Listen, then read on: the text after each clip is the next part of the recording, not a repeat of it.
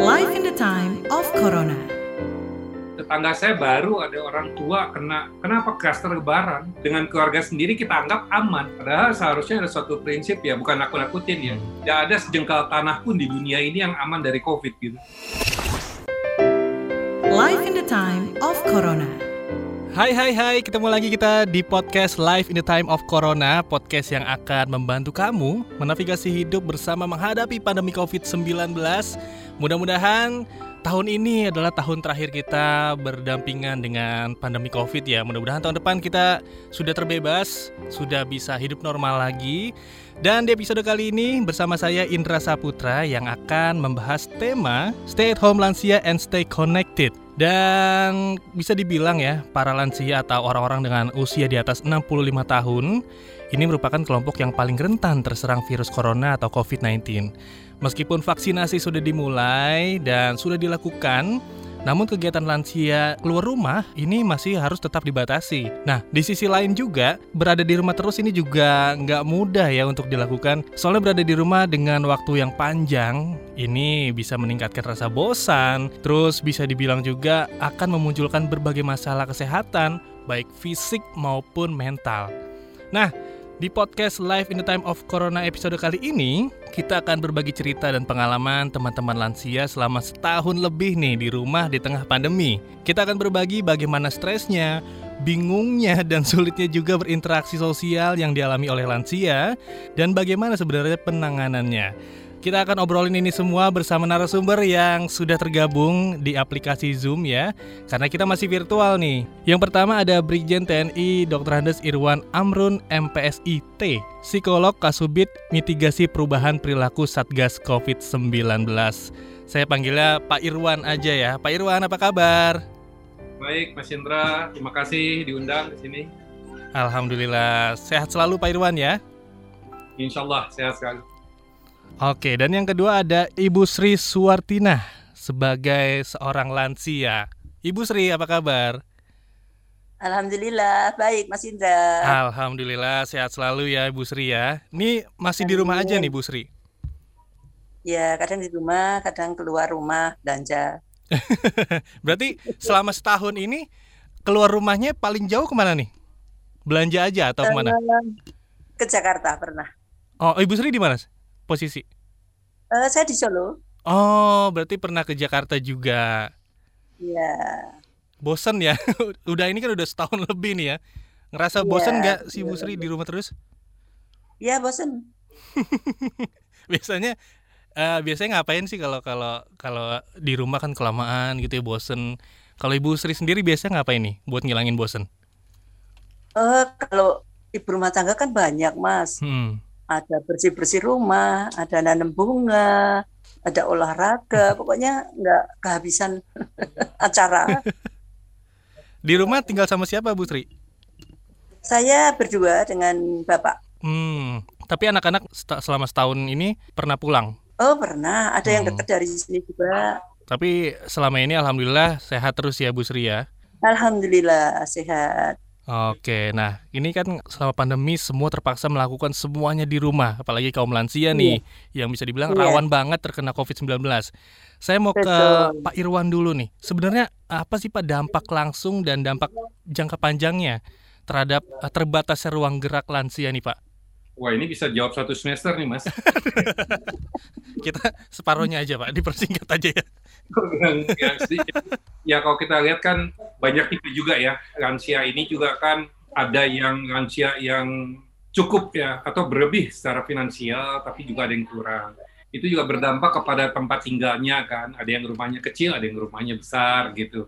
Setelah itu dia tinggal dengan siapa di rumah itu? Kayak Ibu Sri tadi kan berdua terus juga mungkin ada yang ramai-ramai gitu kan memang eh, ada satu yang sekarang kan ada klaster-klaster itu mas Hmm. Nah, biasanya kan kayak tadi yang dibilang rawan itu lansia. Jadi lansianya protek banget, overprotect. Tetapi ada yang tinggal di rumah cuek aja gitu. Sebetulnya dia yang kadang-kadang membawa itu karena dia masih keluar, masih ini remaja itu gitu ya. Terus tadi yang dikatakan juga oleh Ibu Sri masalah kebosanan gitu. Ini mesti pandai-pandai lah mengisi mengisi waktu.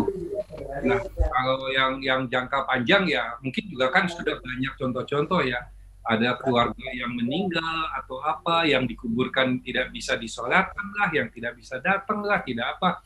Nah itu kan bisa masuk ke dalam pemikirannya mereka gitu kan.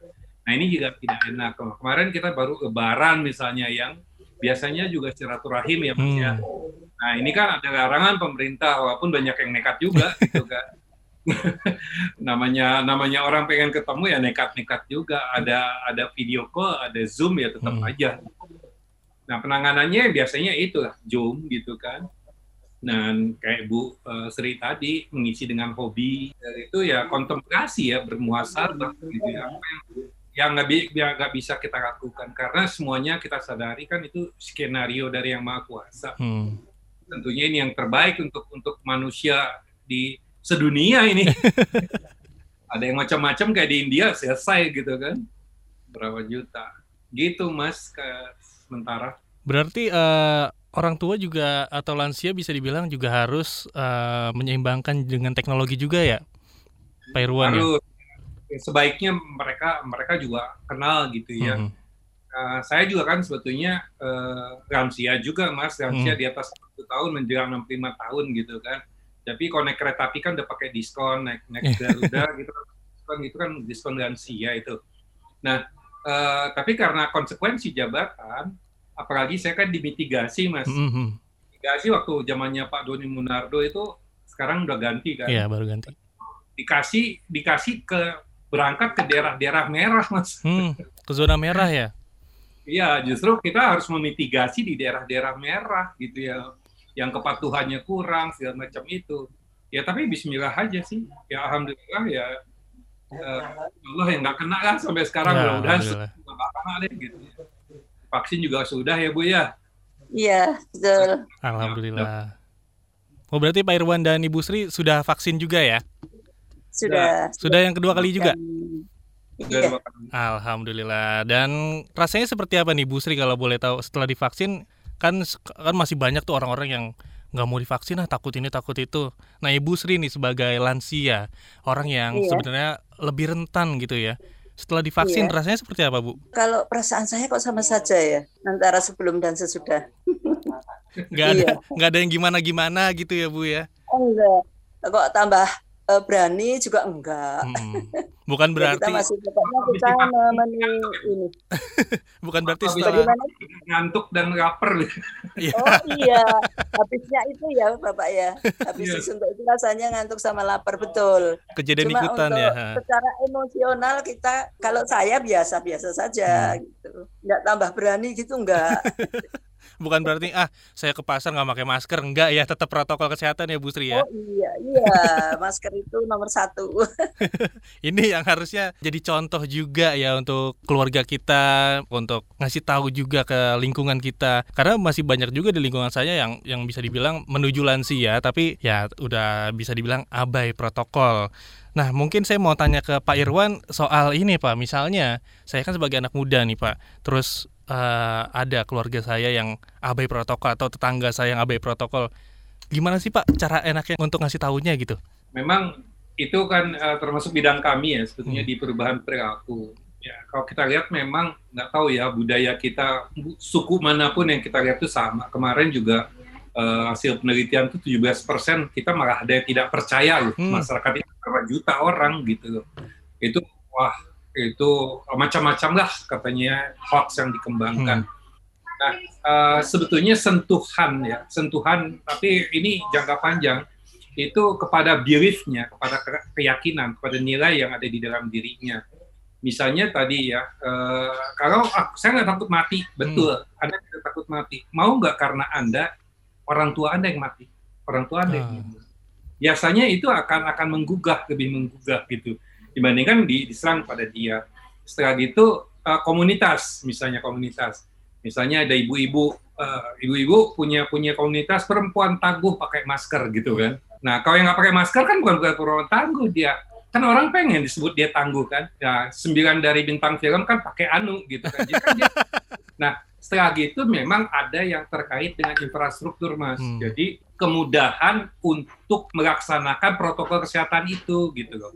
Jadi bagaimana kita mau jaga, terutama ini yang kalau masker sekarang udah banyak ya. Waktu Hmm. pertama itu masker tuh harganya naiknya kan Iya, ampun-ampunan. Ya kan.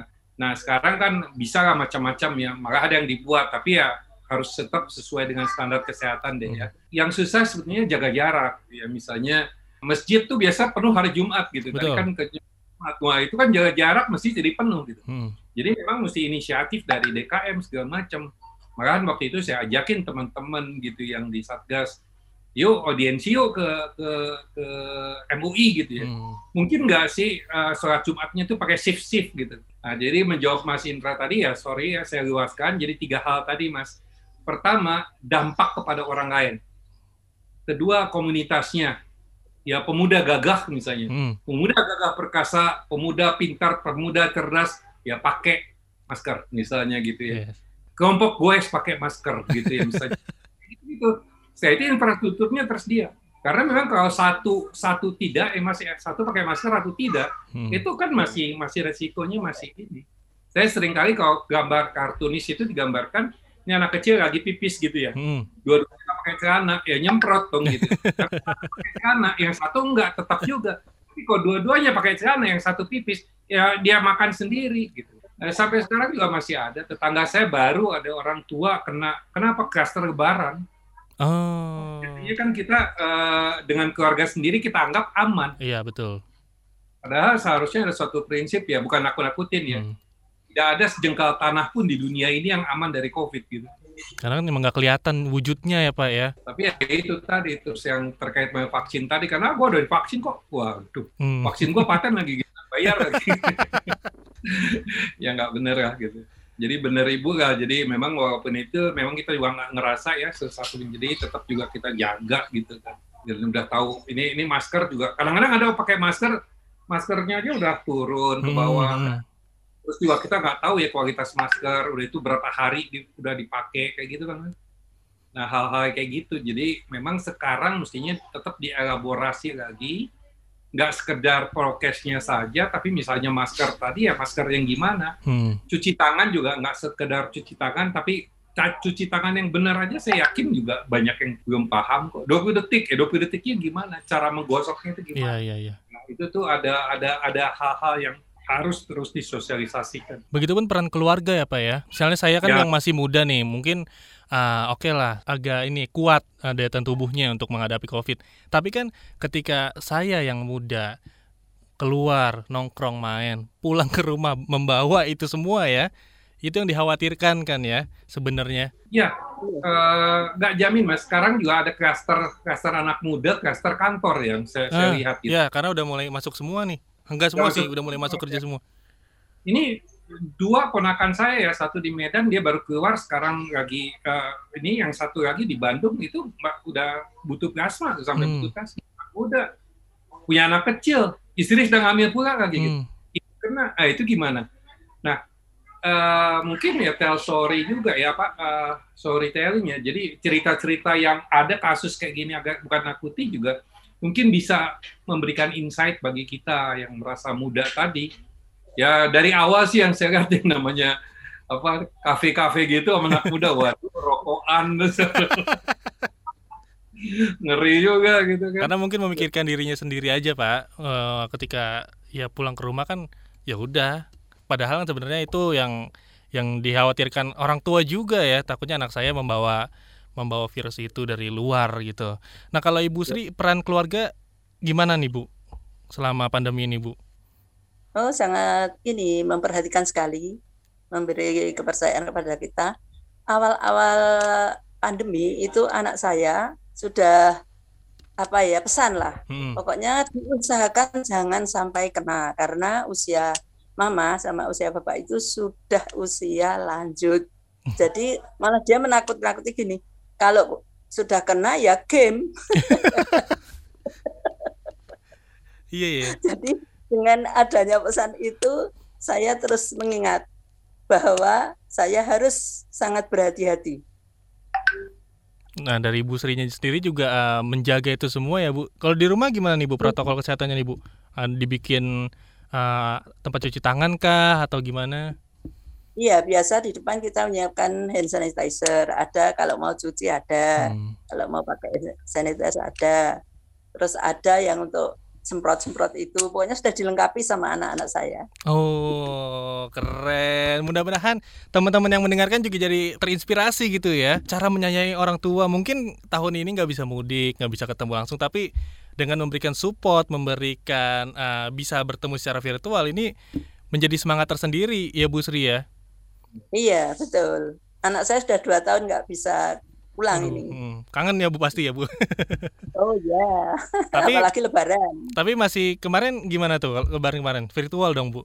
Iya, anu yang satu aja, yang Hmm. tiga, eh, yang dua, satu di Banjarmasin, satu di Jogja, yang satu di Klaten, satunya di Solo. Jadi yang tiga bisa kumpul. Hmm. Yang dua, Mudah-mudahan tahun depan pandeminya selesai bisa berkumpul lagi bersama di Amin, rumah ya Bu amin. ya.